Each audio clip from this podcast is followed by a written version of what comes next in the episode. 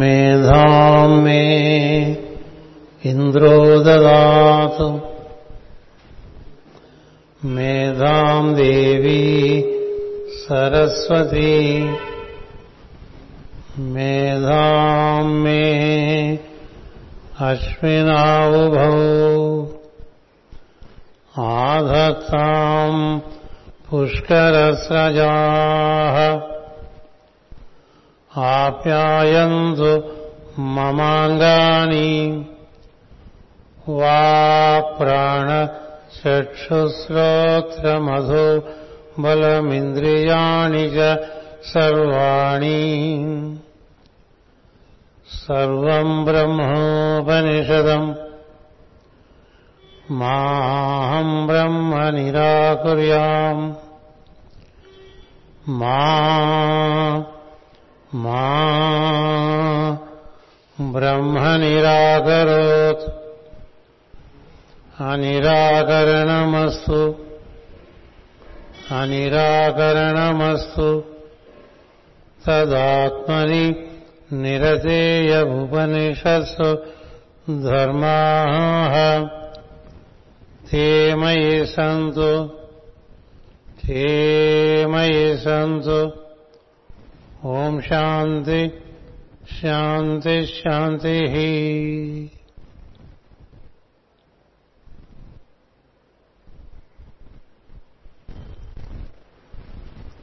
శ్రీ గురుభ్యో నమః. జగద్గురుపీఠం విలాసవల్లి కేంద్రం నిర్వర్తించుకున్నటువంటి గురు పూజా మహోత్సవంలో ప్రతి సంవత్సరం మేము అందరికి వచ్చి ప్రవచనం వినిపించడం అనేటువంటి ఒక విధానానికి కాలం మార్పు కొని వచ్చింది. అయినప్పటికీ దైవం కాలమును కూడా అతీతుడు అధ్యక్షుడు అవ్వటం చేత కాలం ఎలా ఉన్నా కాలాతీతుడైనటువంటి కాలమునకు మూలమైనటువంటి దైవమును స్మరించడం అనేటువంటిది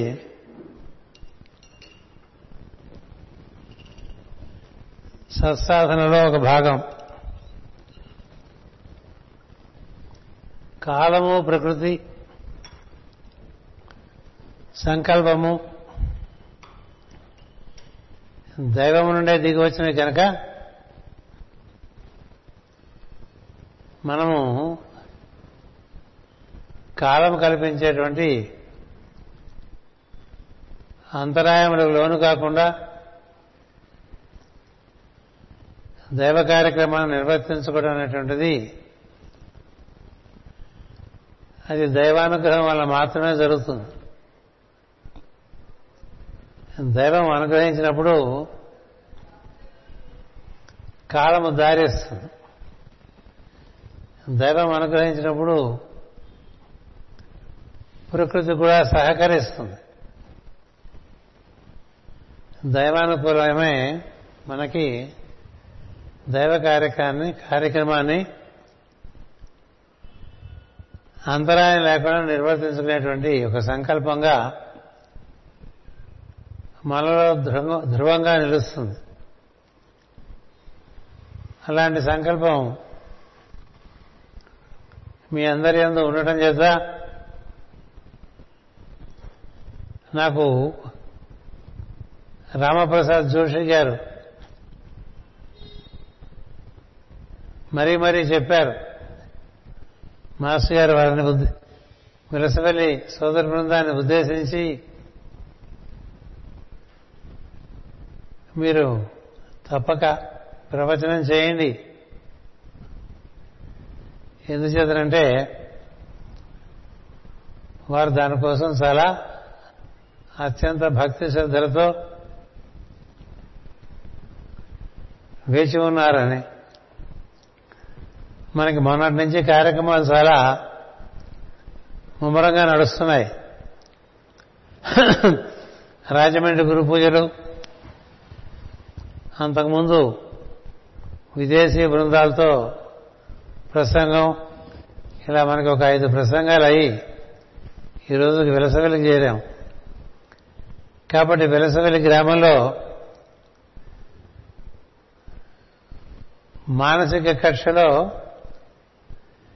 నేను ఉన్నట్లుగా భావించి, మీ ఎదురుగుండా కూర్చున్నట్లుగా భావించి, మీ కొరకై భగవంతుని అర్థించి ఈ ప్రవచనాన్ని ప్రారంభిస్తున్నాను. ఎందుచేతనంటే భగవద్ అనుగ్రహం మీకు లభించాలనేటువంటి ఆకాంక్షతో అంతగా సహకరించని దేహంతో మీ అందరికీ కొన్ని మంచి విషయాలు, తెలిసిన విషయాలు అయినప్పటికీ చెప్పవలసినటువంటి ఓ గురుతర బాధ్యత నా మీద నన్ను నమ్ముకున్న వారు పెట్టారు. అందువల్ల శిరసావహించి నిర్వర్తించుకుందాం. ఎప్పుడు కూడా కాలం మనకు తోడైతే కార్యక్రమాలు సిద్ధిస్తూ ఉంటాయి. కాలము సృష్టిలో దైవం. కాలానికి లోబడే ప్రకృతి మహత్తు, మహదహంకారములు, అటుపైన 3 గుణములు, పంచభూతములు, నవగ్రహములతో కూడిన సూర్యమండలాలు అన్నీ కాలానికి లోబడి ఉంటాయి. కాబట్టి కాలం మనకి వశం అవటానికి కాలాన్ని అర్థిస్తూ ఉండాలి. కాలం రూపంలోనే నేను అన్నీ నిర్వర్తిస్తూ ఉంటానని భగవంతుడు శ్రీకృష్ణుడు భగవద్గీతలో కాలహ కలయతామహం అని మనం మన యొక్క చేస్తున్న యొక్క ఫలితాన్ని ఒక కూడికలుగా, తీసివేతలుగా ఏర్పరిచి తదనుగుణంగా మనకు అనుభూతిని ఇస్తూ ఉంటుంది కాలం.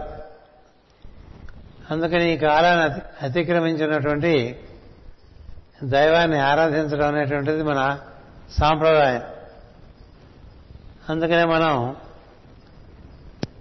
కాలములకు సంకేతంగా ఉన్నటువంటి సర్పము పైన నృత్యం చేస్తున్నటువంటి కాళీయ కృష్ణుని ఆరాధన చేస్తూ ఉంటాం. కాళీయ ఫణి మాణిక్య పండిత శ్రీ పదాంబుజ అని ఎంతో తేజవంతమైనటువంటిది కాలస్వర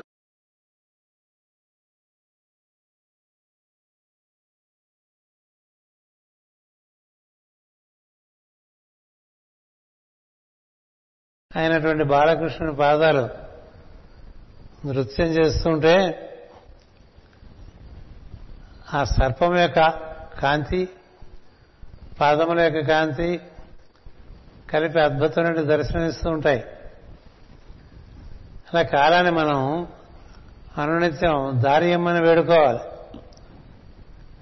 ప్రకృతిని దారియమ్మని వేడుకోవాలి. సరైన సంకల్పములు మనలోకి దిగి రావాలనేటువంటి సంకల్పం ఒకటి చేయాలి. తన్మే మనం శివ సంకల్పం వస్తూ ఉంటాం. సంకల్పము శివమై ఉంటే జీవితం చక్కగా నడుస్తూ ఉంటుంది. అందుచేత మీ అందరికీ అలాంటి అనుగ్రహం ఒకటి ఆవరించి ఉన్నది. అది మీకు తెలియకపోవచ్చు. ఎందుచేతంటే ఇలా ఎక్కడో కోనసీమలో ఉన్నటువంటి ఈ వెలసవెల్లి గ్రామంలో ఉన్నటువంటి అతి సామాన్యమైనటువంటి గ్రామీణ కుటుంబ సంఘాన్ని మాస్టర్ గారు ఎన్నుకున్నారు.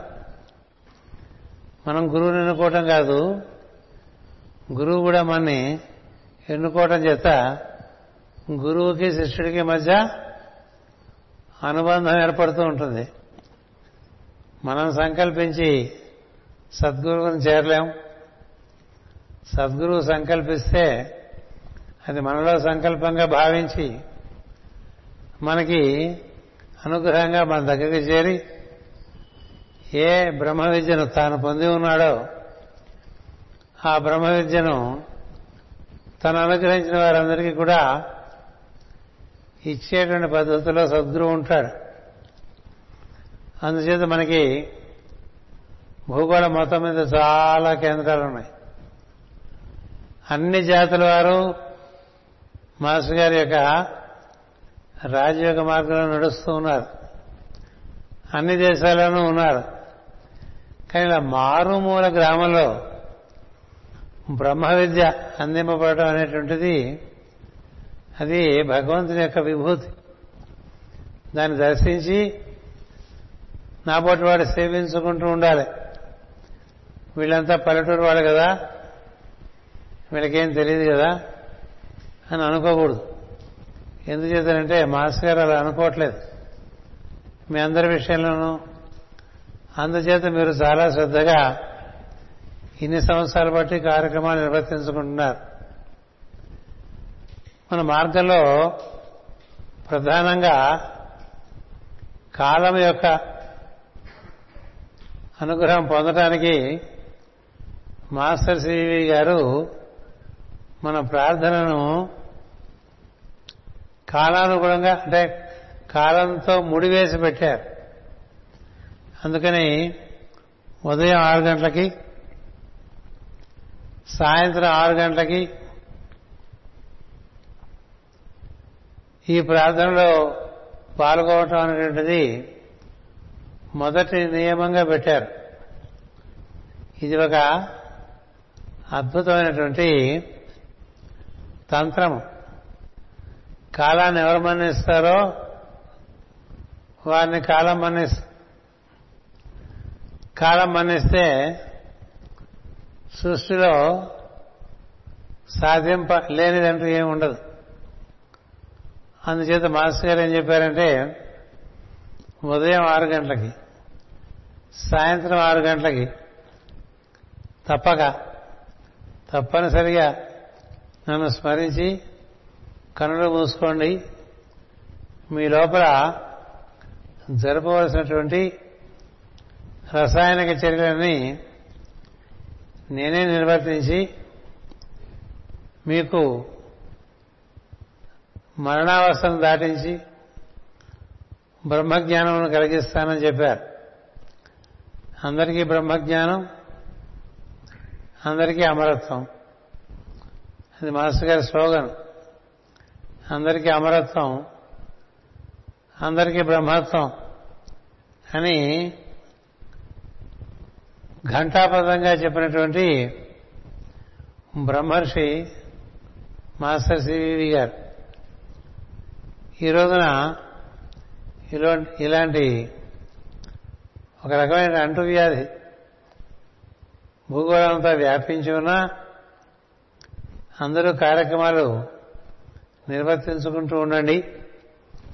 మనకి కాలము అంతరాయం కల్పించదు. అంతేకాదు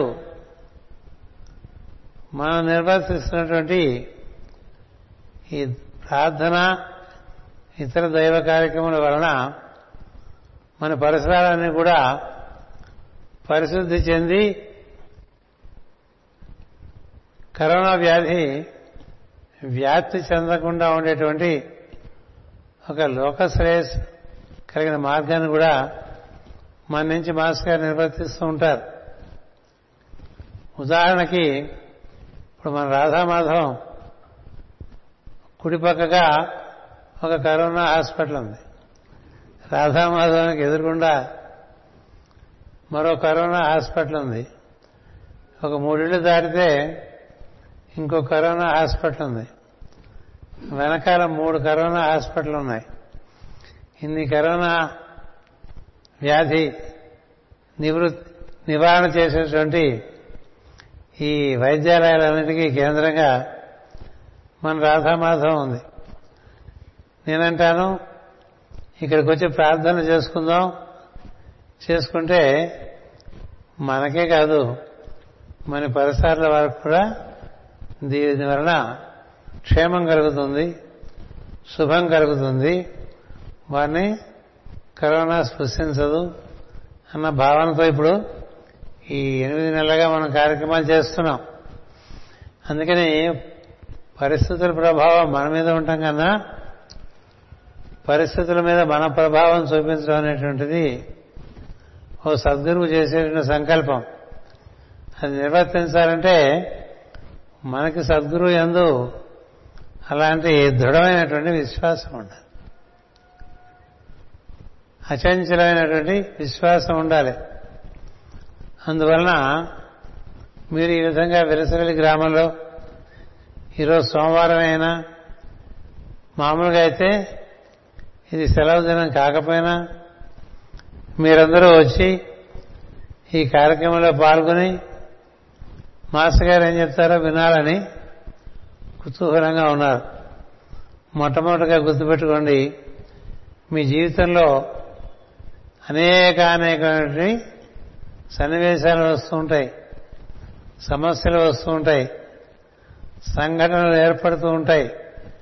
ఎట్టి పరిస్థితుల్లోనూ ఉదయం 6 సాయంత్రం 6 మాస్టర్ గారిని కనులు మూసుకుని ఒక్కసారి వారిచ్చిన మహావాక్యం మాస్టర్ సివివి నమస్కారం అనేటువంటి తలుచుకుంటే అక్కడి నుంచి నీ లోపల తరంగాలు ఉద్భవించి నీ యందు జరగవలసిన మార్పులు చేస్తూ ఉంటాయి, పరిశ్రమల యందు జరగవలసిన మార్పులు చేస్తూ ఉంటాయి. మనకు కాలము అన్ని రకాలుగా సహకరిస్తూ ఉంటుంది. ఇదొక సత్యం. ఎందుకు చేయాలంటే కాలాన్ని మన్నించి ఆరాధన చేస్తే కాలము అనుగ్రహిస్తుంది. ఇవాళ 6 గంటలకు చేసి, రేపు 7 గంటలకు చేసి, ఎల్లుండి 9 గంటలకు చేసి, ఓ రోజు మధ్యలో మర్చిపోయి అలా జరగకూడదు. ఎక్కడ ఉంటే అక్కడే, ఎక్కడ ఉన్నవారు అక్కడే ఒక్కసారి స్మరణ చేయటమే. ఋతువులు ఎలా ఉన్నా గ్రహాలన్నీ అలాగే పనిచేస్తున్నాయి.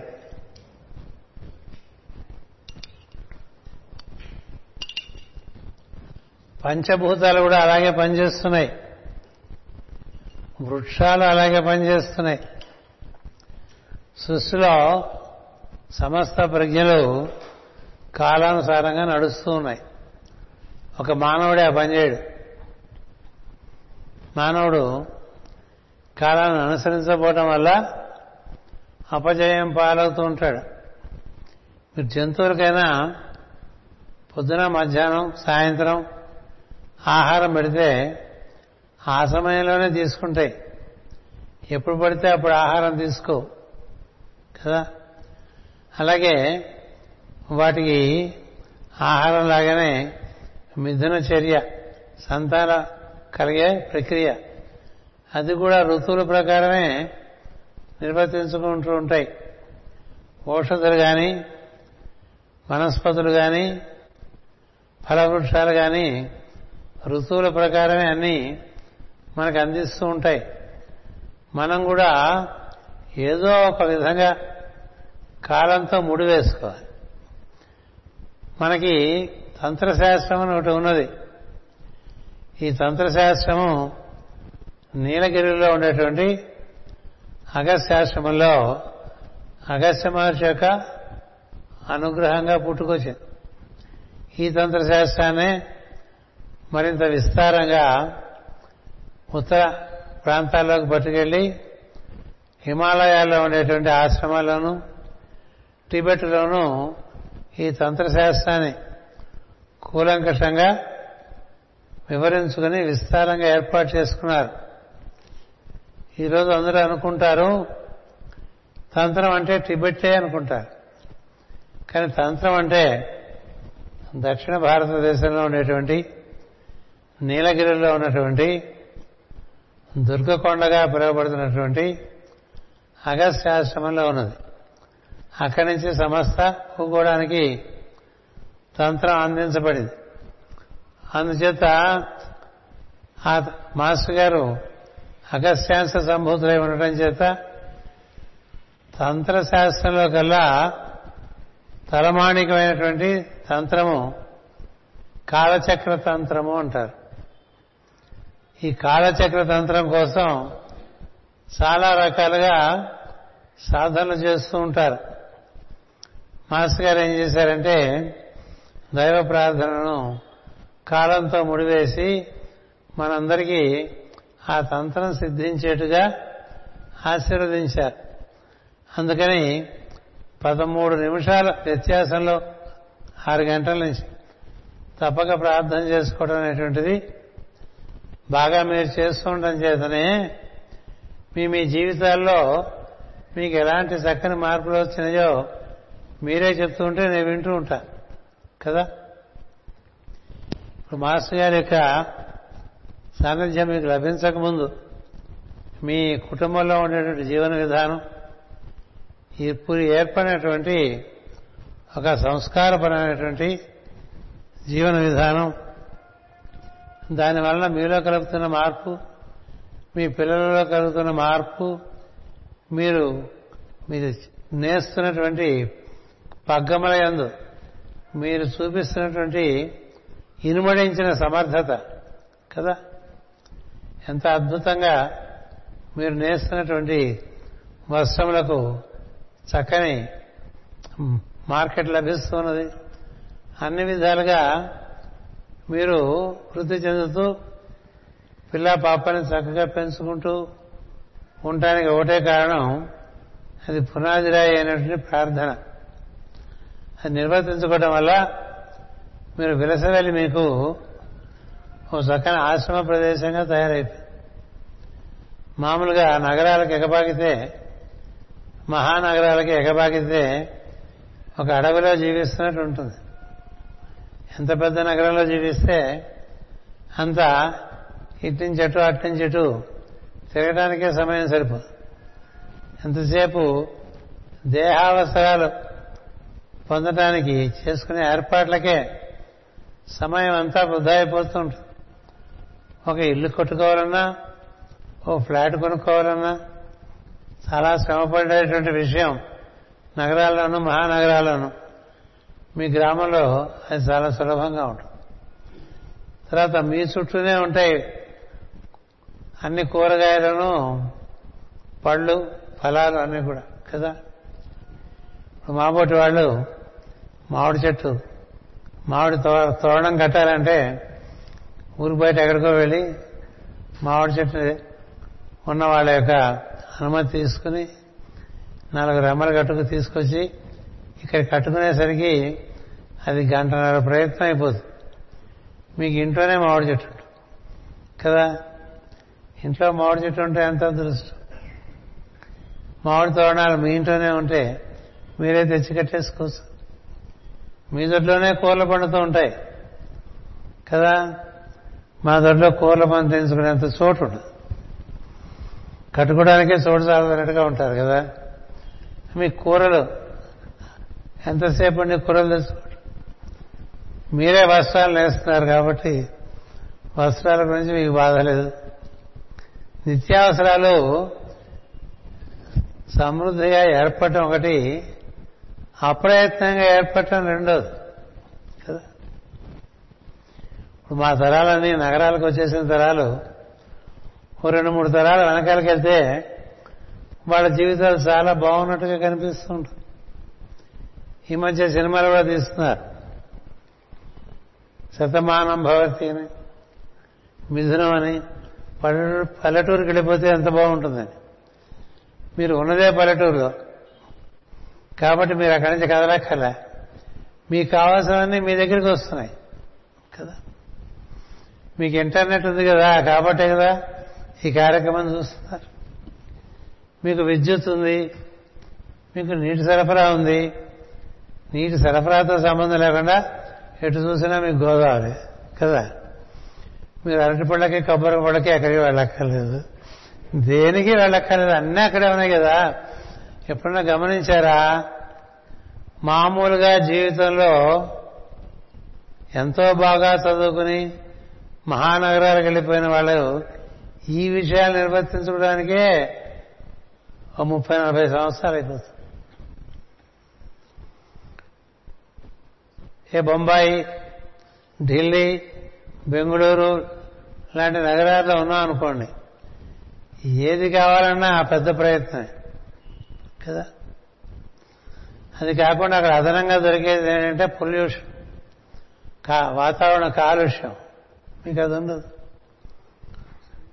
ఇలా ఒక సిద్ధించిన జీవితం ఉంటారు. దీన్ని ఒక సిద్ధించిన జీవితం ఉండగా అజ్ఞానం చేత ఎక్కడెక్కడికో పరిగెడుతూ నానా బాధ పడుతూ ఉంటారు కదా.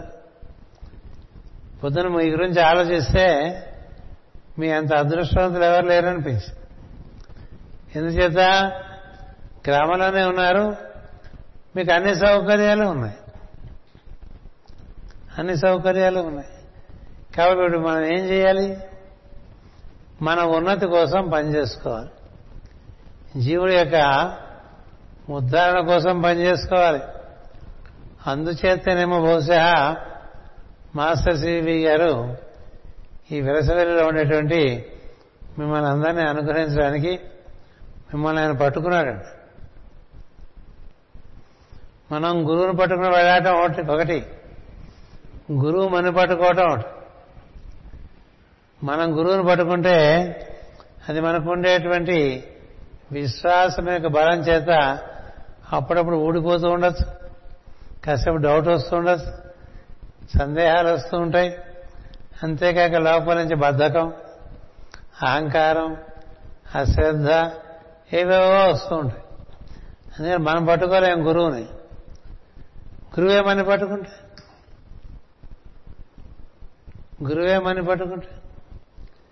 గురువేమని పట్టుకోవటం అంటే ఎట్లా ఉంటుందంటే, పరిస్థితులు ఎలా ఉన్నా గురువాజ్ఞ తక్షణ కర్తవ్యం కదా. గురువాజ్ఞ తక్షణ కర్తవ్యం అంచేత విపత్కర పరిస్థితులు ఎన్నొచ్చినా గురువు పట్టుకున్నాడు కాబట్టి గురుదీక్ష మనతో ఉంటుంది. అందుకనే మనం 2 రకాలు చెప్తారు పెంపకం. కోతి పిల్లల్ని కనేసి వదిలేస్తుంది కదా, పిల్లే పట్టుకోవాలి కోతిని. ఈ కోతి చెట్టు మించి ఆ చెట్టు మీదకి, ఆ చెట్టు మించి ఈ చెట్టు మీదకి ఎగురుతూ ఉంటుంది కదా. ఈ కోతి పిల్ల కోతిని పట్టుకుని ఉండాలి. పడిపోయిందనుకోండి దానికర్మ కదా. పాశ్చాత్య దేశాల్లో పిల్లల్ని అట్లాగే పెంచుతారు. వాడు ఎంతకాలం ఉంటే అంతకాలం, 14 ఏళ్ళు పిల్లలకి రాగానే ఎప్పుడు బయటికి వెళ్ళిపోతావు అని అడుగుతారు తల్లిదండ్రులే. ఇంకా పోలేదేరా అని అడుగుతారు వాళ్ళు. ఎందుకని? తల్లిదండ్రుల్ని సంతానం పట్టుకోదు, సంతానాన్ని తల్లిదండ్రులు పట్టుకోరు. మనము ఈ సంతానాన్ని పట్టామంటే అదే పట్టు. వాడి పెళ్ళైపోయినా వాడు వెంటపడతాం, వాడు మనవాళ్ళ చుట్టూ తిరుగుతాం, మనవరాళ్ళ చుట్టూ తిరుగుతాం, వాళ్ళు ఎలా ఉండాలో చెప్తాం, వాళ్ళేం చదువుకోవాలో చెప్తాం. ఇంక మనం అట్లాగా చాలా వ్యామోహం చూపిస్తాం. సద్గురువు ఏం చేస్తాడంటే పిల్లి వలే పట్టుకుని ఉంచాడండి. పిల్లి చాలా మందిని కంటుంది ఒకసారి, కోతులే కాదు పిల్లికి సంతానం ఎక్కువ. ఇంత సంతానాన్ని జాగ్రత్తగా పరిరక్షించుకుంటాడు. ఎందుకంటే పిల్లికుండే బాధలు పిల్లికుంటాయి. అందుకని ఆ పిల్లి పిల్లల్ని వాటికి అపాయం కలగకుండా 7 చోట్లకి తిప్పుతూ వాటిని జాగ్రత్తగా పెంచి అవి స్వయం సమృద్ధి అయిన తర్వాత వదిలేస్తాయి. మన పిల్లలు వారికి స్వయం సమృద్ధి వచ్చినా మనం వదలకపోవడం అనేటువంటిది ప్రకృతి విరుద్ధం. మన పిల్లలు స్వయం సంపృద్ధి సంపాదించుకునేంత వరకు సంరక్షించడం ప్రకృతి సిద్ధం, ముందుగానే వదిలేయటం ప్రకృతికి విరుద్ధం. అందుచేత మీకు అవన్నీ సహజంగా సిద్ధించే విషయాలు. గురువు గారు వచ్చి మిమ్మల్ని పట్టుకున్నాడు, ఎన్నాళ్ళు పట్టుకుంటాడు తెలుసా? 12 ఏళ్ళు పట్టుకుంటాడు. ఆ తర్వాత వదిలి చూస్తాడు. మనం కూడా పిల్లలు నడుస్తూ ఉంటే వదిలి చూస్తాంగా. అంచేత మీలో చైతన్యం యొక్క వృద్ధి కలుగుతున్న కొద్దీ క్రమంగా మీకు అంతకుముందు ఉండేటువంటి సంరక్షణ ఉండదు. ఎందుకనే అంతవరకు నువ్వు సంరక్షించుకోగలవు కాబట్టి నీకు అవకాశం ఇస్తే కానీ నిన్ను సంరక్షించు. అందుచేత కొంత దూరంగా ఉన్నట్టుగా ఉంటాడు గురువుగారు. ఎందుచేత నీకుగా నువ్వు చేయవలసిన నిర్ణయాలు చేసుకుంటూ నీ జీవితాన్ని నిన్ను పండించుకుంటూ ఉంటే దూరం నుంచి సంరక్షిస్తూ ఉంటాడు.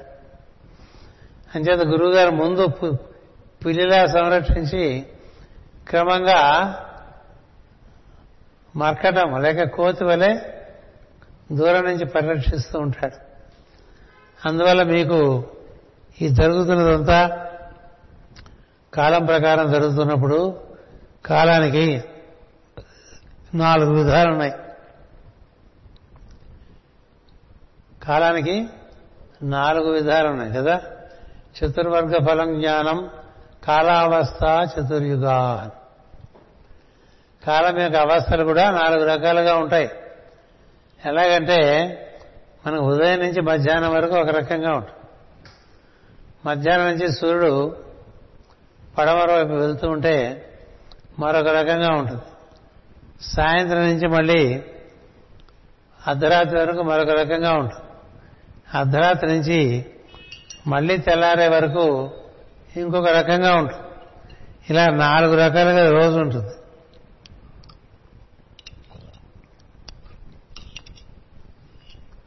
అలాగా 4 యుగాలుగా కూడా ఉంటాం. మనకి 4 చూడండి, మన మకర సంక్రమణం, కర్కాటక సంక్రమణం, ఉగాది, తర్వాత శరన్నవరాత్రి, ఇట్లా 4 భాగాలు చేసుకుంటాం సంవత్సరాన్ని. ఒక్కొక్క దానికి మధ్య 90 రోజులు ఉంటాయి. అంచేత ఈ విధంగా మనకి కాలచక్రం తిరుగుతూ ఉంటే అందులో 4 భాగాలు. మన జీవితం కూడా 4 భాగాలు చేసుకోమంటారు. 20-25 ఏళ్ల వరకు ఒక రకం. అప్పుడు మనం పొందవలసిన సమర్థతలన్నీ పొందాలి. 25 నుంచి 50 వరకు మన సమర్థతలు బట్టి మనం నిర్వర్తించుకుంటూ సమర్థతలను ఇంకా పెంచుకుంటూ ఉండాలి. 50 నుంచి లోకంలో చొరబట్టం తగ్గించి కొంత లోపల కొంత బయట, రోజులో కొంత భాగం లోపల ఉంటాం, కొంత భాగం బయట ఉంటాం కదా. జీవితంలో కూడా 50 సంవత్సరం నుంచి 75 సంవత్సరం వరకు లోపల బయట ఉండటం బాగా నేర్చుకోవాలి.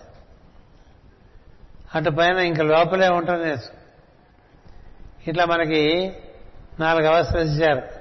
ఇది ఒకటి బాలావస్థ, 2 మనకి కౌమారం ఉన్నారు, తర్వాత గృహస్థ ఆశ్రమం, ఆ తర్వాత వానప్రస్థం ఉన్నారు. మనం కూడా ఏంటంటే దాదాపు 60 ఏళ్ళు వచ్చేప్పటికీ బయట విషయాలు బాగా తగ్గించుకుంటే లోపల విషయాలు ఏందో ఆసక్తి కలుగుతుంది. ఎందుచేతనంటే ఏ గురువు నువ్వు బయట దర్శిస్తున్నావో ఆ గురువు నీవు లోపల దర్శింపబడతాడు.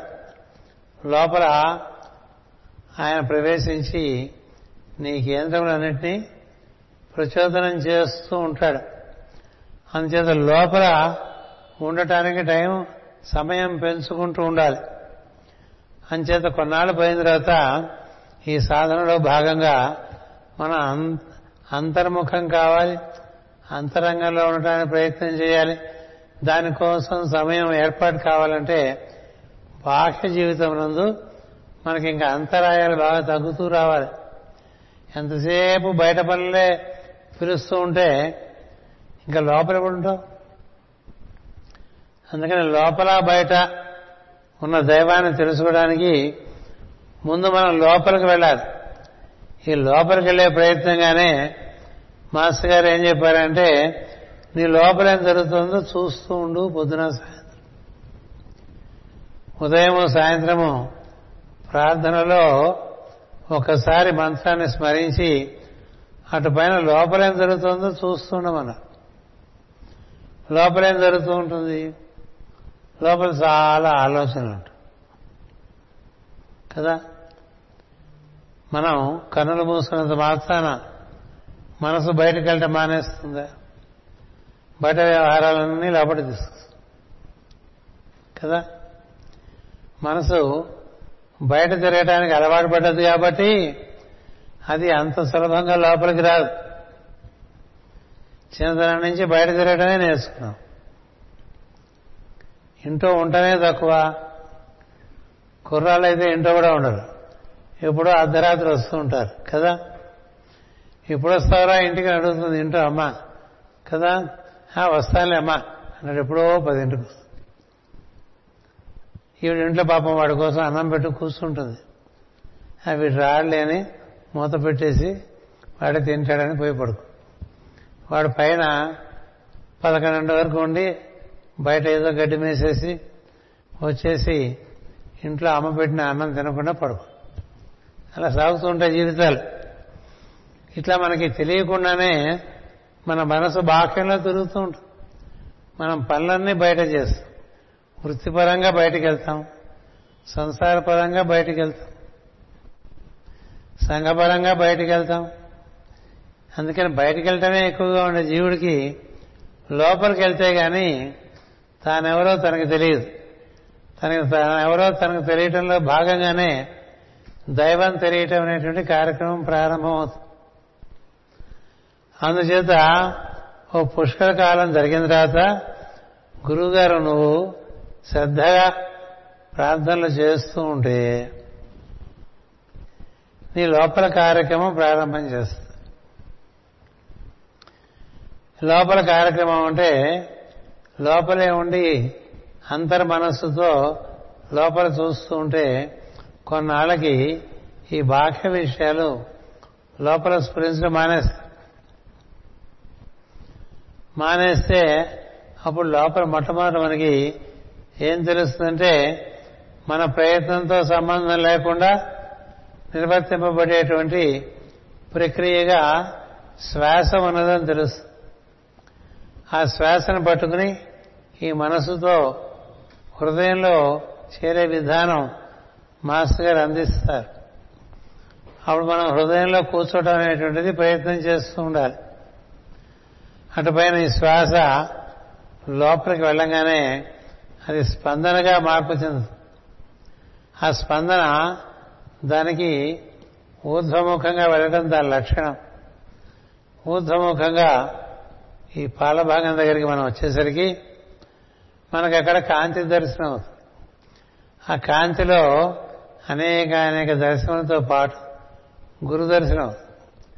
అంతేకాదు నీ యందు నీవెట్లా ఉన్నావో నీకు నువ్వే ఒక సూపుడు వేరంతా లేకపోతే ఒక బొట్టన వేరంతా కనిపించడం మొదలు. ఆశ్చర్యం వేసి మనలో మనం ఉన్నాం కానీ మనం ఎప్పుడు చూడలే కదా. మనలో మనం ఉన్నాం, మనం ఎప్పుడు చూడలే. ఈ శరీరం మన ఇల్లు, ఇందులో ఉన్న మనం చూసుకోవద్దు కదా. ఎక్కడ చూసుకుంటావు? ఇంట్లో నువ్వు అద్దం దగ్గరికి వెళ్ళి చూసుకుంటావు. అద్దం మామూలుగా బాత్రూంలో పెట్టుకుంటాం కదా. ఇక్కడ అద్దము ముఖ భాగంలో ఉంటుంది. అందుకని నీలో నీవు కనిపిస్తావు. నీలో నీకు కనిపించినప్పుడు నీవెంత తేజవంతుడో నీకు తెలుసు. మరి ఈ కార్యక్రమం జరగాలంటే దానికి నీ శ్రద్ధ భక్తి ప్రకారం 12 సంవత్సరముల నుండి 12 జన్మల వరకు పట్టవచ్చు అని చెప్పారు. 12 సంవత్సరాల నుంచి 12 జన్మల వరకు పట్టవచ్చు. ఏమిటి దానికి మూల సూత్రం అంటే మనకుండేటువంటి శ్రద్ధాభక్తి. భక్తి శ్రద్ధ నిరంతరత్వం ఇలాంటివి మొదలవుతాయి. మన బయట పనులు చేసి పెట్టడానికి మాత్రమే కాదు గురువుగారు తల్లి వలె పోషిస్తాడు, తండ్రి వలె శిక్షణ ఇస్తాడు. తల్లి వలె ఎప్పుడు పోషిస్తాడు? నువ్వు పసివాడివైతే.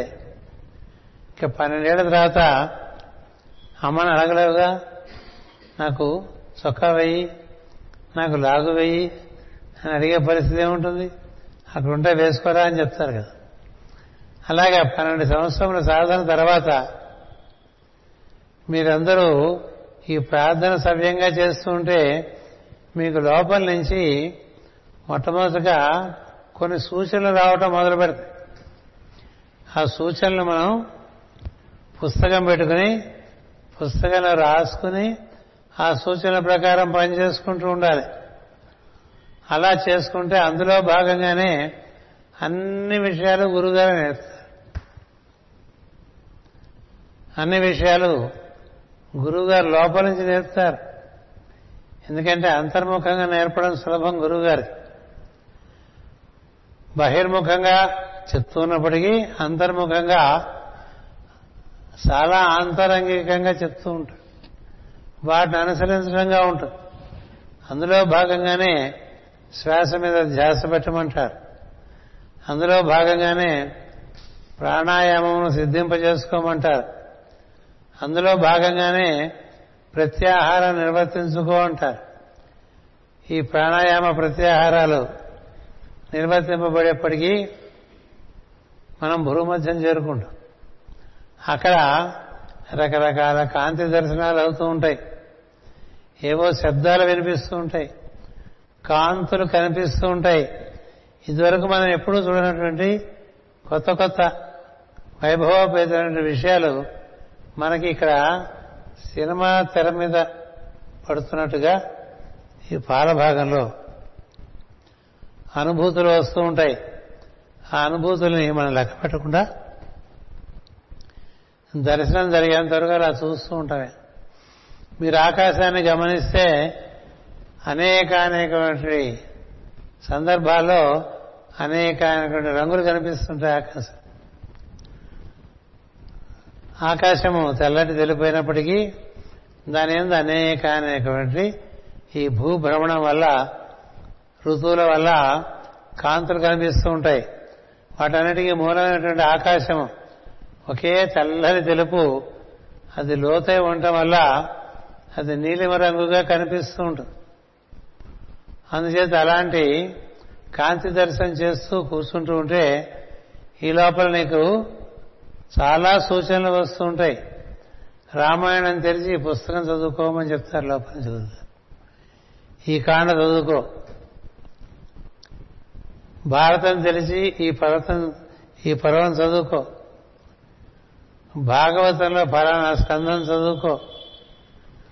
ఉపనిషత్తులో చెప్పబడిన ఈ విషయం చదువుకో. ఫలానా గురువు గారు రచించిన బోధలున్నాయి, ఆ బోధలు చదువుకో. ఇట్లా ఎన్ని స్వాధ్యాయానికి పనికొచ్చేట్లుగా, అంటే నీకు ఆ అధ్యయనం వల్ల వృద్ధి కలిగేట్టుగా లోపల నుంచే అన్ని సూచనలు వస్తాయి. సరే, నీ జీవితానికి పరిష్కారాలు కూడా లోపల నుంచే ఇచ్చేస్తూ ఉంటారు. కానీ అంతకన్నా అదృష్టంగా ఉందండి. అంచేత తల్లి వలె పోషించే గురువుగారు నెమ్మదిగా తండ్రి వలె శిక్షణ ఇస్తాడు, గురువు వలె ఊర్ధ్వానికి తీసుకువెళ్ళిపోతాడు. ఈ కార్యక్రమం మీ అందరికీ ఇంకా జరగాలి, దాని టైం వచ్చి ఏంటంటే శార్వరి అంటే ఈ సంవత్సరం శార్వరి కదా. శార్వరి అంటే సాయంకాలము అని అర్థం. ఈ సాయంకాలం తర్వాత ఏమవుతుంది? చీకటి వస్తుంది. చీకట్లో వెలుగును అనుసరించాలి. అనుసరిస్తే రేపు పొద్దున మళ్ళీ వెలుగు ఎలాగో వస్తుంది కదా. అందుకనే చీకటిలోంచే వెలుగులోకి వెళ్ళాలని. మనం చూస్తున్నటువంటి వెలుగు వెలుగు కాదు, కన్ను చూసే వెలుగు వెలుగు కాదు, కన్నుకి పగలే కనిపిస్తుంది, రాత్రిపూట దీపం ఉంటే కనిపిస్తుంది. కానీ లోపల కన్నుకి పగలు రాత్రితో సంబంధం లేకుండా ఒక చక్కని ప్రశాంతమైనటువంటి ప్రసన్నమైనటువంటి కాంతి ఎప్పుడూ ఉంటుంది. ఋషులకు అట్లా ఉంటుంది కాంతి. అందుచేత వాళ్ళు పగలైనా రాత్రైనా దగ్గరైనా దూరమైనా అన్నీ చూస్తూ ఉంటారు. ఎందుచేతంటే లో కన్ను ఒకటి కనిపించడం ప్రారంభమే. దానికోసం నీ ప్రయత్నంతో సిద్ధించేట్టుగా సద్గురువు ఇచ్చినటువంటి మార్గాన్ని అనుసరిస్తూ ఉండాలి. అంచేత ప్రార్థన సమయం పెరగాలి, ప్రార్థనలో వచ్చినటువంటి సూచనలను చక్కగా నిర్వర్తించుకునేటువంటి ఒక కాలం ఏర్పాటు చేసుకోవాలి. రోజులో అనునిత్యం సాగాలి అది కూడా.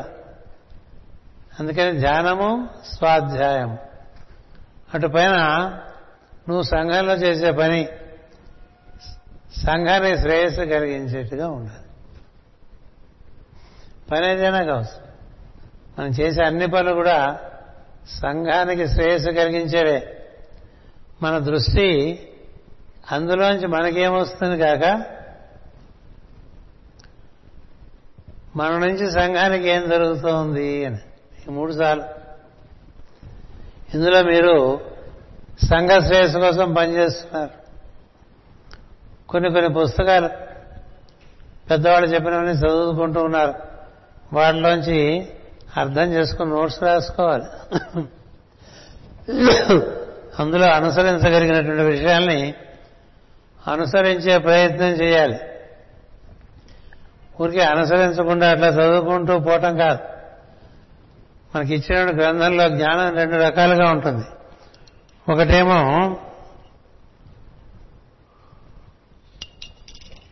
మన మనసుకు వికాసం కలిగించేటువంటి జ్ఞానం, రెండవది మన మనసు ఆచరించడం వలన మరింత వికాసానికి తోడ్పడేటువంటి ఆచరణీయమైనటువంటి జ్ఞానం. ఆచరణీయమైనటువంటి జ్ఞానం ఉండగా వికాసాన్ని ఇచ్చే జ్ఞానం, ఇట్లా రెండు ఉంటాయి. అంటే మనకి ఈ సూర్యమండలం ఎలా నిర్మాణమైంది, ఇందులో ఎన్ని గ్రహాలు ఉన్నాయి, ఏ ఏ గ్రహాలు ఎలాంటి లక్షణాలు కలిగి ఉన్నాయి, వాటికి మనకి ఉండే సంబంధం ఏమిటి, మనలో సూర్యుడు ఎక్కడున్నాడు, మనలో బృహస్పతి ఎక్కడ ఉన్నాడు, మనలో శుక్రుడు ఎక్కడ ఉన్నాడు, ఇలా తెలుసుకోవటం జ్ఞానం. అటుపైన ఆచరణకు వచ్చేసరికి మనకి వేరే ఇంకా విషయాలు ఉంటాయి. అందులో ప్రత్యేకంగా ఆ లోక శ్రేయస్సును ఉద్దేశించి ఆచరించమని చెప్తారు. అందుకని మీరందరూ ఎలాగూ చేసే కార్యక్రమాలు సంఘానికి పనికొచ్చేవే. అందరూ ఇతరుల కోసం పనిచేస్తున్నటువంటి వారే. ఇంట్లో ఆడవారు కూడా ఇంట్లో మిగతా వారందరికీ పోషణ చేస్తున్నారుగా. అంతేకాదు గృహస్థుగా ఇంట్లో ఉండే పనివారికి, పాలవారికి, దుకాణం వాళ్ళకి, పచారీ కొట్టు వాళ్ళకి, అందరికీ మన వల్ల వాళ్ళకి ఉపయోగం జరుగుతుంది కదా. అంచేత మన నుంచి శక్తి ఏ విధంగా ఎంతమందికి చేరుతున్నది, మనకి శక్తి ప్రార్థనలోంచి అంతకి 10 రెట్లు ఎక్కువ వస్తూ ఉంటుంది. అందుచేత ఈ కార్యక్రమం ఒకటి దృష్టి శ్రేయస్సు కలిగించేట్టుగా ఉండాలి. అందులోంచి మనకేమొస్తుందని కాదు, దీనివల్ల అవతల వాడికి ఏ మంచి జరుగుతుంది. వైద్యుడైనా, వేద్యుడైనా కదా, ఉద్యోగస్తుడైనా, వ్యాపారస్తుడైనా, వ్యవసాయదారుడైనా, మీరైనా, ఎవరు చేసినా ఒకటే పని, సంఘానికి పనికొచ్చే పని. ఇలా చేసుకుంటూ ఉంటే 50 ఏళ్ళకి ఒక స్థితి వస్తుంది మనకి, ఒక స్థిరమైనటువంటి ప్రజ్ఞ ఏర్పడుతుంది. లోపల విషయాలు తెలుసుకోవడానికి సాధన చేసుకుంటూ ఉంటాం, బయట విషయాలు ఈ లోపల ఏర్పడినటువంటి సమర్థత శక్తి దైవానుగ్రహంగా నిర్వర్తించుకుంటూ ఉంటాం. అలా క్రమంగా 50 ఏళ్ళ నుంచి 60 ఏళ్ళకు వచ్చేప్పటికీ మీకుండేటువంటి కర్తవ్యాలన్నీ పూర్తయిపోవాలి. ఎందుకనంటే వ్యక్తిగతమైనటువంటి బాధ్యతలన్నీ 60 సంవత్సరాలకు తీరిపోతే ఇంకా అక్కడి నుంచి మనం క్రమంగా ఎక్కువ అంతర్జీవనం, అంతర్లోక జీవనం, అంతర్ముఖ సాధన ఇది పెంచుకుంటూ పోతూ ఉండొచ్చు.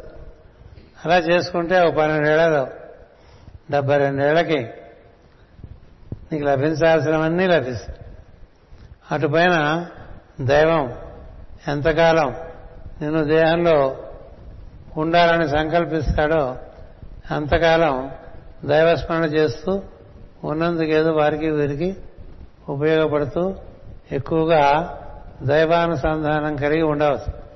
ఇలా మనకి ఒక విధానం ఇచ్చారు. అందుకని దానికి మామూలుగా ఏం చెప్తారంటే 7x7 అంటారు. అంటే 7 ఏళ్ళు 49 ఏళ్ళు. 7 ఏళ్లకి మనసు ఇంద్రియాలన్నీ కూడా శరీరంలో స్థిరపడతాయి. 7 నుంచి 14 21 28 అంటే 3 ఏళ్ళు వరకు కూడా బాగా సమర్థత పెంచుకోవడానికి విద్యాభ్యాసాలు చేయాలి.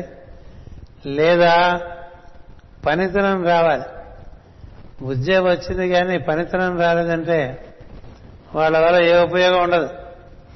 మన పెద్దలు ఇదివరకు ఎప్పుడో చెప్పారు ఈ బిఏలు ఈ బిఎస్సీలు ఎవరికి ఏం పెట్టమని కదా. మాకు ఉద్యోగాలు లేవు అంటాం కదా, మాకు సమర్థతలు లేవు అని తెలుసుకోండి. ఎంత సమర్థత లేకపోతే అంత పనికిరాని వాడిగా ఉంటాం. ఎంత సమర్థత ఉంటే నీ సమర్థతను సంఘానికి సమర్పణ చేసి నువ్వు చక్కగా నీ జీవితాన్ని నువ్వు పోషించుకోవచ్చు. అందుకని 7వ సంవత్సరం నుంచి 21 లేక 28వ సంవత్సరం లోపల విద్యాభ్యాసం అంతా అయిపోవాలి. 21 నుంచి 28 లోపల వివాహం కూడా చేసుకోవాలి. మన గురువుగారు ఏం చెప్తారంటే నీకు పితృదేవతలు దేహం ఇచ్చారు కాబట్టి నువ్వు కూడా ఇతరులకు దేహం ఇచ్చే కర్తవ్యం ఉన్నది అని చెప్పి. మగ సంతానం ఆడ సంతానం అని కాదు, ఏదో సంతానం మనుషులైతే చాలు కదా. అంచేత నీవు శరీరాన్ని పొందావు కాబట్టి నీవు మళ్ళీ శరీరాన్ని ఇవ్వకపోతే నువ్వు పితృదేవతలకు రుణపడిపోతావు అని చెప్పి. అందుకని వివాహం తప్పనిసరి రాజయోగ మార్గంలో. అప్పుడే బాధ్యతలు బాగా తెలుస్తాయి. సంతానం కలిగింది కలగలేదు మన సంబంధం కాదు, అది దైవానుగ్రహం, ప్రయత్నం ఉండాలి. పెళ్లి అయింది కాలేదు మనకు సంబంధం లేదు కదా. కొంతమంది కాకపోవచ్చు, ప్రయత్నం ఉండాలి. ఎంతవరకు కొంతవరకే, వయసు మీరిన తర్వాత ప్రయత్నం చేసిన ఉపయోగం లేదు కదా. ఈ జన్మకి ఇది లేదనుకోవటం ముందు కూడా. అందుచేత ఆ విధంగా వివాహం చేసుకుని సంతానానికని భార్య పిల్లల్ని పోషించుకోవడానికి సంఘానికి సేవ చేయడానికి పనిచేస్తూ నిన్ను నువ్వు ఉద్ధరించే కార్యక్రమం కూడా ఎంత త్వరగా పొందితే అంత అదృష్టవంతుడివి. చిన్నతనంలోనే గురు ఉపదేశం జరిగిందనుకో చాలా అదృష్టం. ప్రహ్లాదుడి కడుపులో ఉండగానే జరిగింది కదా. శంకరాచార్య వారికి 5 ఏళ్లకే జరిగింది. మాస్టర్ సివివి గారికి 5 ఏళ్లకే జరిగింది. కొంతమందికి 11 ఏళ్లకి జరిగింది, కొంతమందికి 14 ఏళ్లకి జరిగింది, కొంతమందికి 25 ఏళ్లకి జరిగింది. ఎందుకు ఇలా జరిగిందంటే వాళ్ళ యొక్క పరిపక్వత బట్టి ఉంటుంది. అందుకని గురు ఉపదేశం పొందిన తర్వాత లోపల కూడా పెరిగే ప్రయత్నం చేయాలి. లోపల పెరగడానికి కొన్ని అభ్యాసాలు ఉన్నాయి, అవన్నీ మీరు వినే ఉంటారు. ఇలా అవి నిర్వర్తించుకుంటూ 28 నుంచి 35 ఒక జంక్షన్, కొంతమంది 35 ఏళ్లకే సిద్ధి పొందిన వాళ్ళు ఉంటారు. 42 ఒక జంక్షన్, 49 ఒక జంక్షన్, ఒక మజిలి, 56 ఒక మజిలి, 63 చివరి మజిలి. అంతవరకు ఏం లభిస్తే అదే, ఇంకా పైన లేదా అండి అని అడిగారు పరమ గురువుని. అడిగితే ఆయన ఏం చెప్పాడంటే, అసలు 49రా,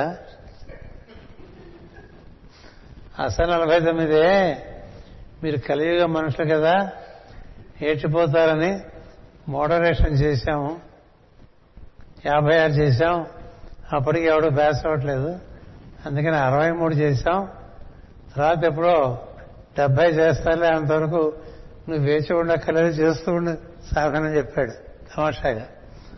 అంచేత కాలం హరిస్తూ ఉంటుంది కదా శరీరాన్ని, కాలం శరీరాన్ని హరిస్తూ ఉంటుంది. అంచేత ఇది హరించే లోపల దీన్ని చక్కగా పోషించుకుంటూ సాధన చేయాలి. ఎందుకంటే సాధనకి శరీరం కావాలి. ఇప్పుడు వాహనం లేకుండా మీరు వెలసల నుంచి ఎక్కడికి వెళ్ళరుగా, ప్రతి వాళ్ళు ఏదో స్కూటర్నో వేసి వెళ్ళిపోతారుగా. ఊళ్ళైనా అంతే, స్కూటరో కారో ట్రైను విమానము ఇలా వాహనాలు ఉన్నట్టు మన శరీరమే మన వాహనం. ఈ వాహనం ఉంటేనే ఈ ప్రయాణం సాగుతుంది. అందుకని దీన్ని బాగా మెయింటైన్ చేసుకుంటూ దీనికి ఎక్కువ జబ్బులు సోకకుండా, అంటే అసలు జబ్బులు సోకవాడిని అంటే సోకుతాయి, సాధనకు అంతరాయం కలగకుండేట్లుగా చూసుకో. You should have a, English ఎందుకు మీకు అద్భుతంగానే అవసరం. అంచేత ఎలాంటి శరీరం ఉండాలంటే మనం చేసే యోగ సాధనకి అడ్డుపడేట్టుగా ఉండకూడదు మన శరీరం. అది తమస్సు వల్ల, అధికమైనటువంటి రజస్సు వల్ల రుగ్మతలు వస్తూ ఉంటాయి. వాటిని అప్పటికప్పుడు పరిష్కారం చేసుకుంటూ ముందుకు సాగాలి. సాగి ముందుకు వెళ్తున్న కొద్దీ లోపలికి వెళ్ళటం అనేటువంటిది ఎక్కువ అవ్వాలి.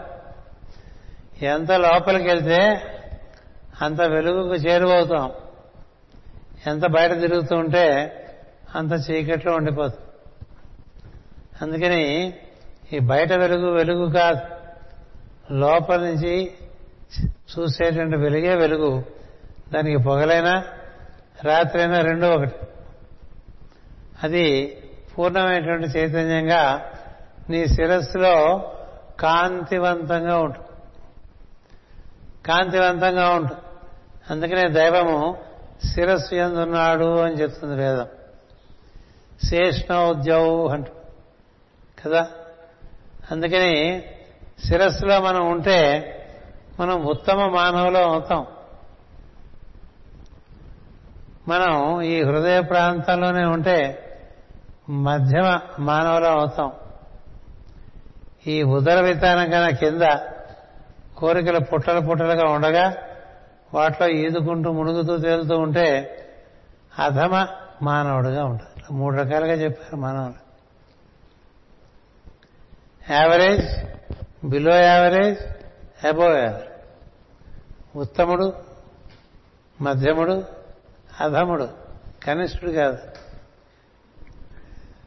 అందువల్ల మీరు ఈ కార్తీక మాసంలో చాలా పూజలు చేస్తుంటారు కాబట్టి లోపల స్తంభాన్ని చూడండి. ఇప్పుడు మీరు కూర్చున్న హాల్లో కూడా స్తంభాలు ఉన్నాయి కదా, అలాంటి స్తంభం లోపల ఒకటే దేదీప్యమానంగా మూలాధార నుంచి సహస్రం పై వరకు వెలుగుతూ ఉంటుంది. దాన్ని దర్శనం చేసి శివారాధన చేసుకుంటున్నాడు. ఓం నమ శివాయ అంటే అలా,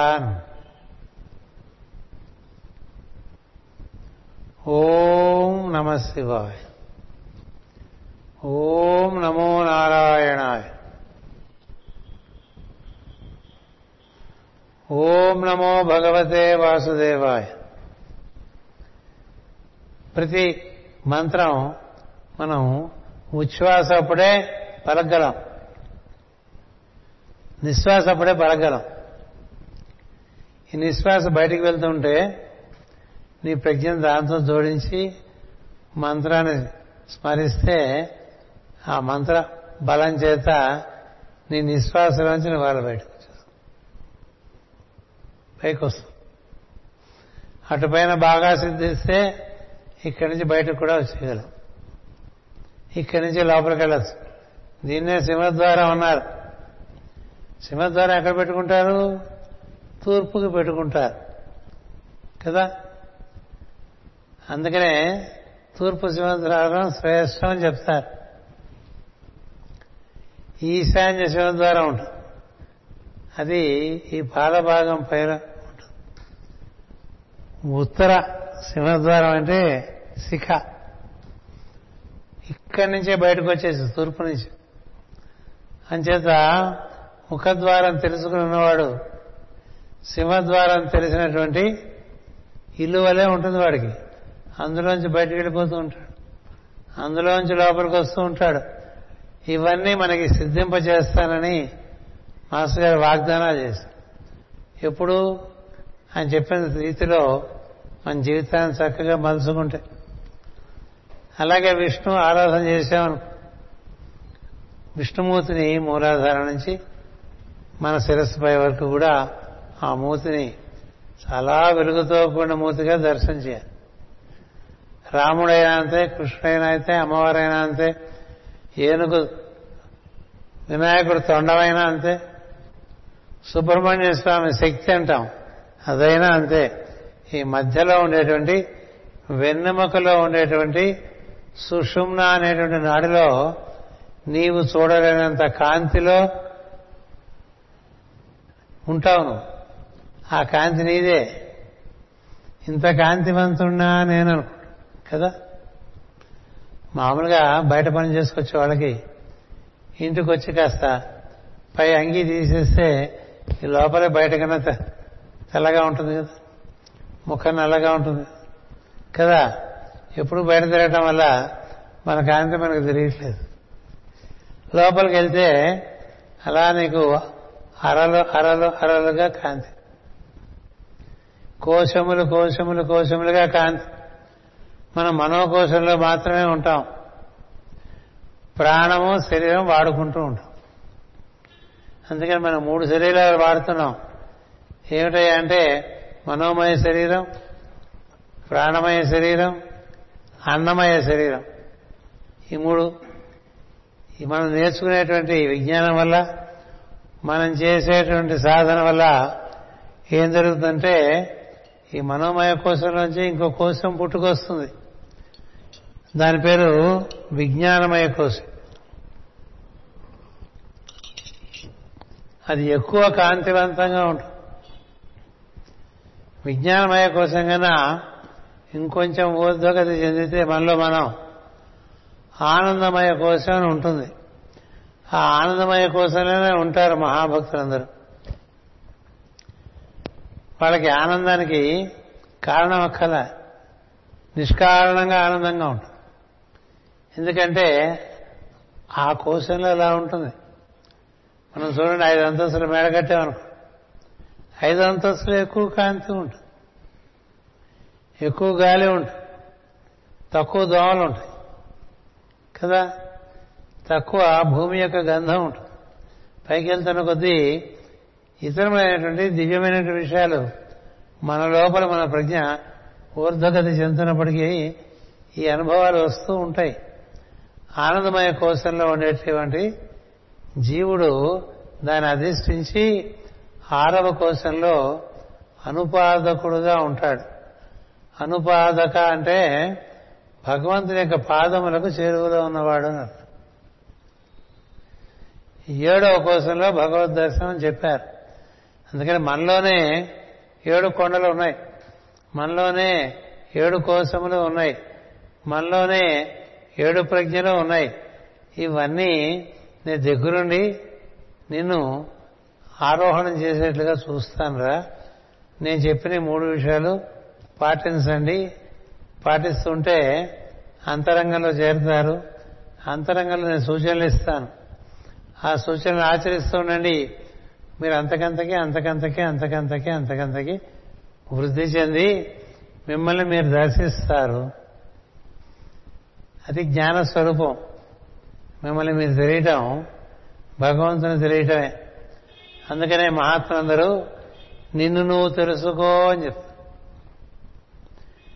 నిన్ను నువ్వు తెలుసుకో అంటూ ఉంటారు కదా. ఆంగ్లంలో మ్యాన్ నో దై సెల్ఫ్ అని. ఏం తెలుసుకుంటా? దైవమే నీవుగా ఉన్నావు అని తెలుసు. దైవమే నీవుగా ఉన్నావు. దైవము అనంతమైనటువంటి నీరైతే అందులో మనసుగడ్డగా నువ్వు ఉన్నావు. ఈ మనసుగడ్డలో ఉన్నది ఆ నీరే కదా. ఈ మనసుగడ్డ కరిగిపోతే మళ్ళీ నీరే. అలాగా దైవము ఘనీభవించడం వలన జీవుడు ఏర్పడతాడు, ఘనస్వరూపం. అంచేత భగవంతుని యొక్క వ్యక్తరూపమే మనం. సముద్రం యొక్క వ్యక్తరూపమే అల అయినట్టు. అందుకని అలకి సముద్రంకి ఉండే సంబంధం మనకి దైవానికి ఉన్నది. దైవమే జీవుడిగా దిగివచ్చాడు అని తెలుసు. ఆ తెలిసి వస్తే అప్పుడు నీకేమి లోపల శబ్దం వినిపిస్తుందంటే సోహం అనే శబ్దం. సోహం సోహం అని వినిపిస్తూ ఉంటుంది స్పందనం. సోహం అంటే అతడే నేను అని అర్థం. సహా అహం, సహా అహం. పీల్చే గాలి వల్ల అతడు అని తెలుస్తుంటుంది, అతడే లోపలికి వస్తున్నాడు. వదిలే గాలి వల్ల ఈ లోపల ఉన్నవాడు ఆయనతో వెళ్తాడు. అందుకని దేహం వదిలేసేప్పుడు ఆ విధంగా మనం బయటకు వచ్చేస్తూ ఉంటాం.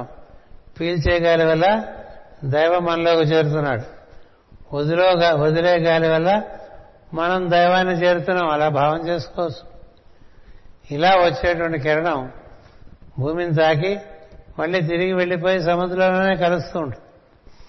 అలాగా ప్రతిసారి నువ్వు గాలి పీలుస్తున్నప్పుడు నీ చుట్టూ ఉండేటువంటి దైవం నీ లోపలికి వచ్చి నిన్ను స్పృశిస్తున్నాడని భావించు.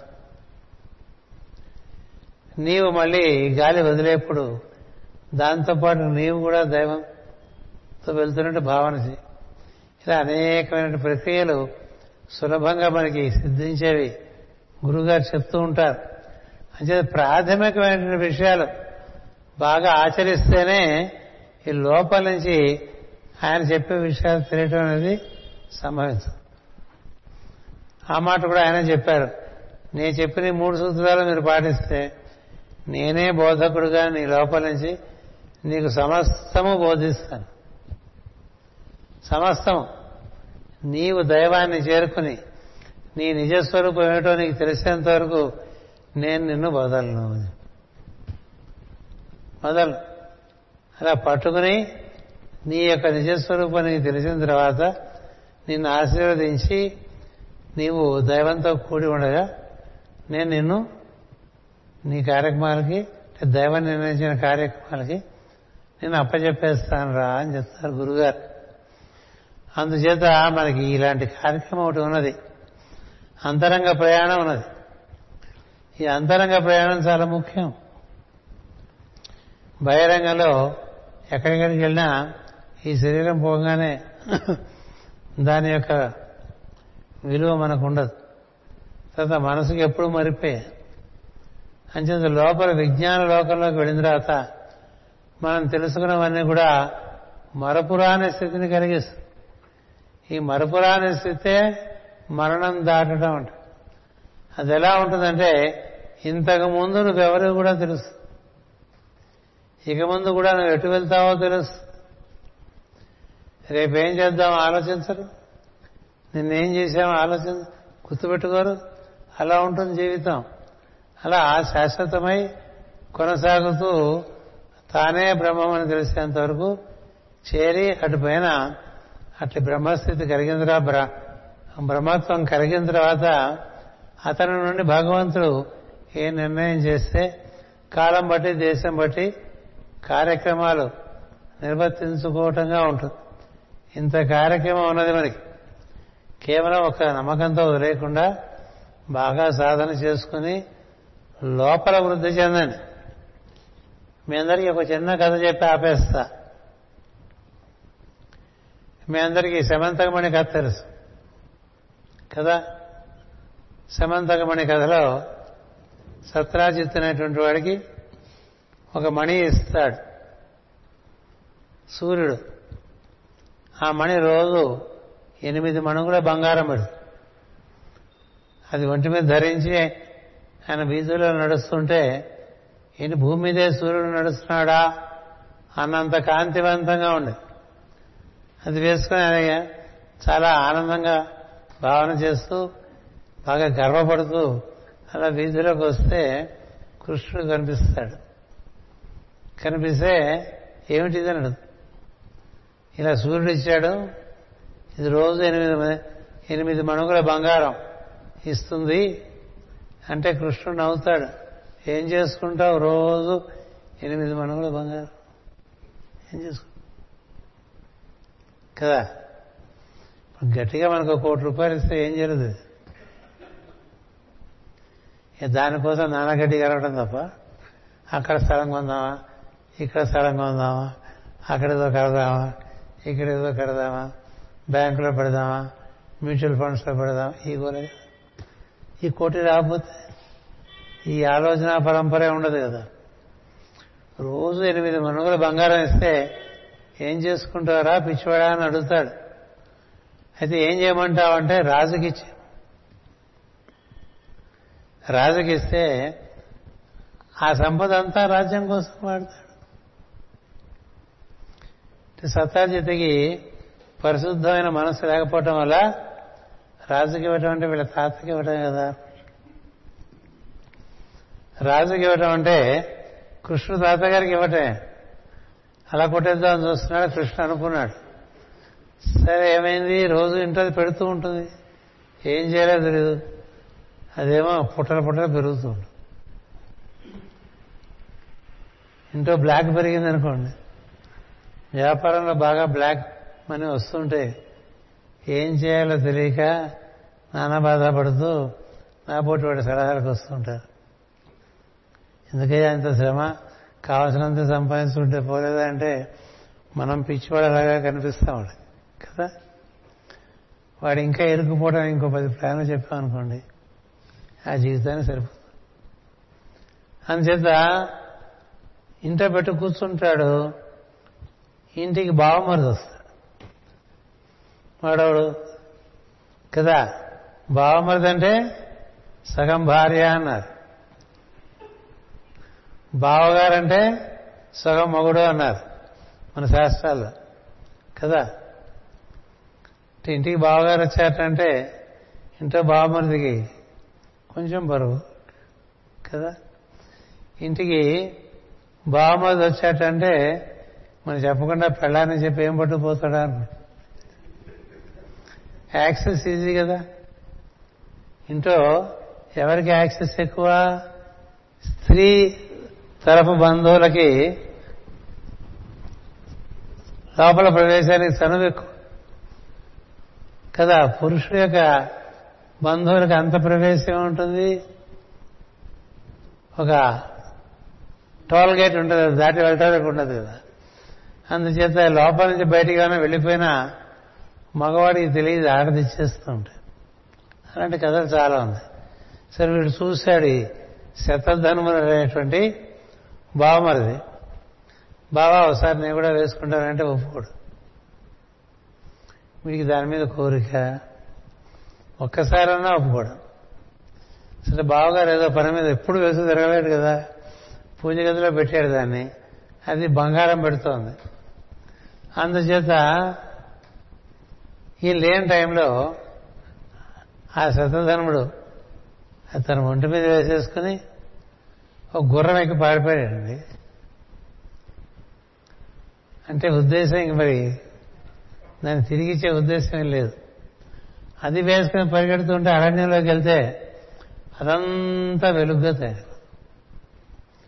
ఈ మణి ఎక్కడ ఉంటే అక్కడంతా పెరిగే కదా.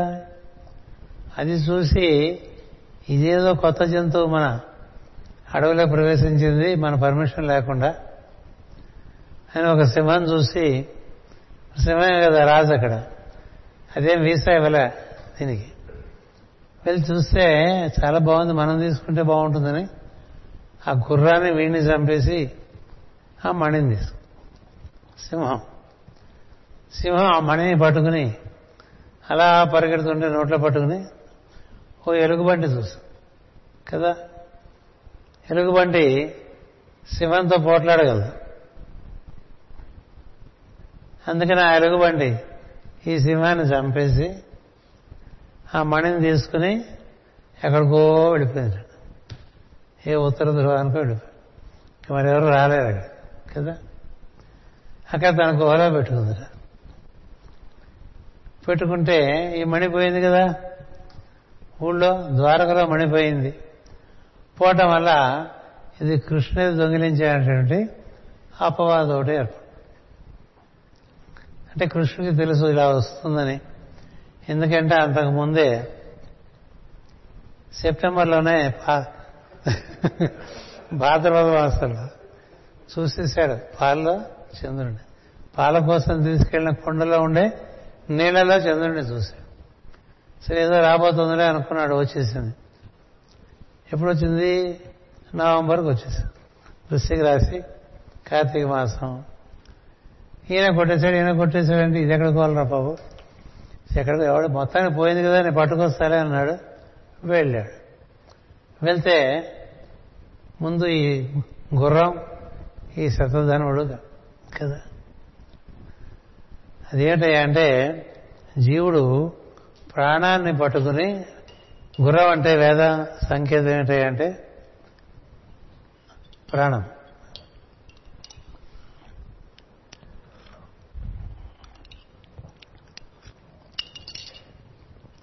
అయిపోయిందనుకుంటా.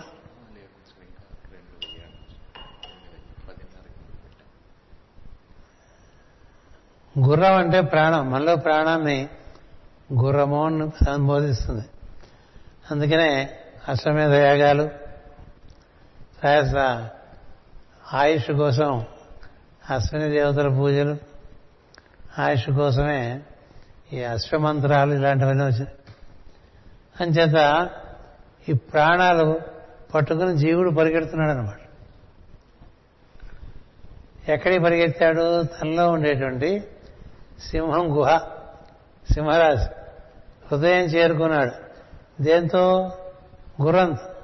గుర్రం అంటే ప్రాణం, ప్రాణం అంటే శ్వాస. ఈ శ్వాస ఆధారంగా జీవుడు సింహం గుహ చేరితే ఆ గుహలో ఉండేటువంటి సింహం మింగేస్తుంది. అప్పుడు జీవుడు హృదయం చేరాడు. అక్కడి నుంచి ఈ సింహం పరిగెడుతూ ఉంటే ఊర్ధ్వంగా ఎలుగుబంటి వస్తుంది. ఎలుగుబంటి శిరస్సులో ఉంటుంది, మనలో సప్తర్షి మండలం శిరస్సులో. అందుచేత జాంబవంతుడు ఆయనకి సింహం ఇలా రావటం కనిపించింది, ఆ మణిని అందుకున్నాడు కదా, అందుకుని ఈ శిరస్సులో పెట్టుకున్నాడు. ఇప్పుడు ఈ శిరస్సులోకి ఎవరు రాగలడు?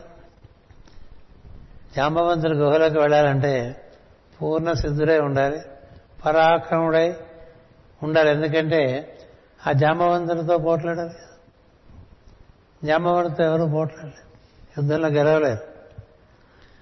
అంచేత ఈయన వెళ్తాడు, ఆయనతో 27 రోజులు యుద్ధం చేసినట్టుగా చెప్తుంది.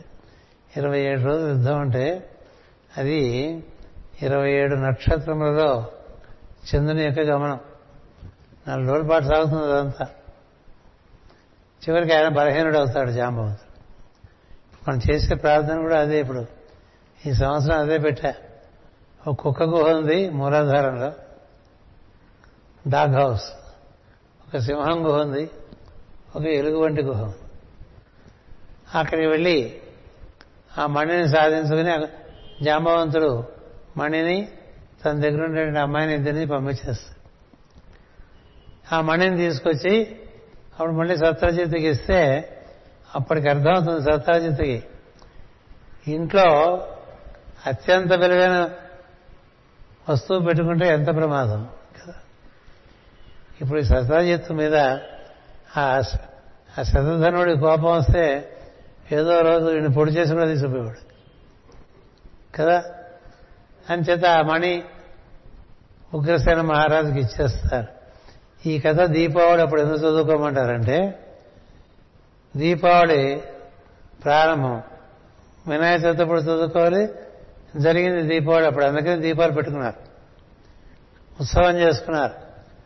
ఏమిటి అంటే, నువ్వు మూలాధారంలో ఉంటావు, నీ ప్రాణముల ఆధారంగా నువ్వు సింహం అయినటువంటి ఈ గుహం చేరు, అనాహత పద్మం చేరు, అక్కడి నుంచి కూడా ప్రయాణం చేసి ఎలుగుబంటి గుహ చేరు, అక్కడ నీకు దైవము అనుగ్రహిస్తాడు, అటు తర్వాత కార్యక్రమం పూర్తయి వెనక్కి రావచ్చు అనేటువంటి ఒక సంకేతార్థమైనటువంటి కథ. ఇలాంటి వ్రతాల్లో పెట్టేసి చేస్తుంటారు. ఇవి తెలియాలంటే వేదాంగాలు తెలియాలి, జ్యోతిషం తెలియాలి, నిరుక్తం తెలియాలి, తర్వాత కల్పం తెలియాలి, శిక్ష, ఇవన్నీ మనకు ఆ రంగాలు ఉన్నాయి. అందువల్ల మనకి ఇవ్వబడినటువంటి సాధన ఎలా ఉంటుందంటే, మీ అందరికీ తెలియటమని చెప్తున్నా, ఒక చిన్న టార్చ్ లైట్ ఇచ్చి ఈ అడవి దాటేమని చెప్తారు గురువు గారు. ఈ చిన్న టార్చి ఓ 2-3 అడుగులు కనిపిస్తాడు, ఆ తర్వాత కనిపించదు. నువ్వు అక్కడికి వెళ్తే అక్కడి నుంచి మళ్ళీ 2-3, ఇక్కడే కూర్చున్న తర్వాత కనిపించట్లేదంటే కుదరదు. ఈ 3 అడుగులు వేస్తే ఇంకో 3 అడుగులు కనిపిస్తుంది, ఆ 3 అడుగులు వేస్తే ఇంకో 3 అడుగులు కనిపిస్తుంది, తెల్లారేసరికి నువ్వు చేరిపోతావు, అడుగు దాటేస్తావు.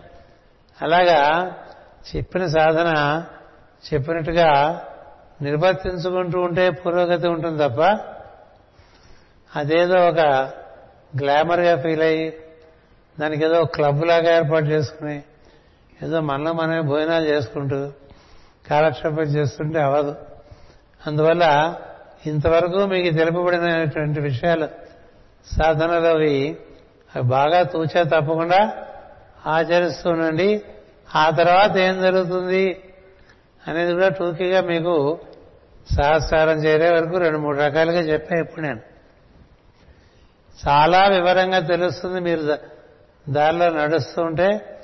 అలా మీ అందరికీ జరగాలని నేను మనస్ఫూర్తిగా హృదయంతో మాస్టర్ గారిని వేడుకుంటూ, మీరు నాకు ఇచ్చినటువంటి అవకాశానికి భగవంతునికి, మీకు, కాలానికి, ఇక్కడ కార్యకర్తలకి, శ్రోతలందరికీ నమస్కారం చేసుకుంటూ, స్వస్తి ప్రజాభ్యః పరిపాలయంతాం న్యాయేన మార్గేణ మహీమహేషాః గోబ్రాహ్మణేభ్యః శుభమస్తు నిత్యం. లోకాః సమస్తాః సుఖినో భవంతు. లోకాః సమస్తాః సుఖినో భవంతు. లోకాః సమస్తాః సుఖినో భవంతు. ఓం శాంతి శాంతి శాంతి.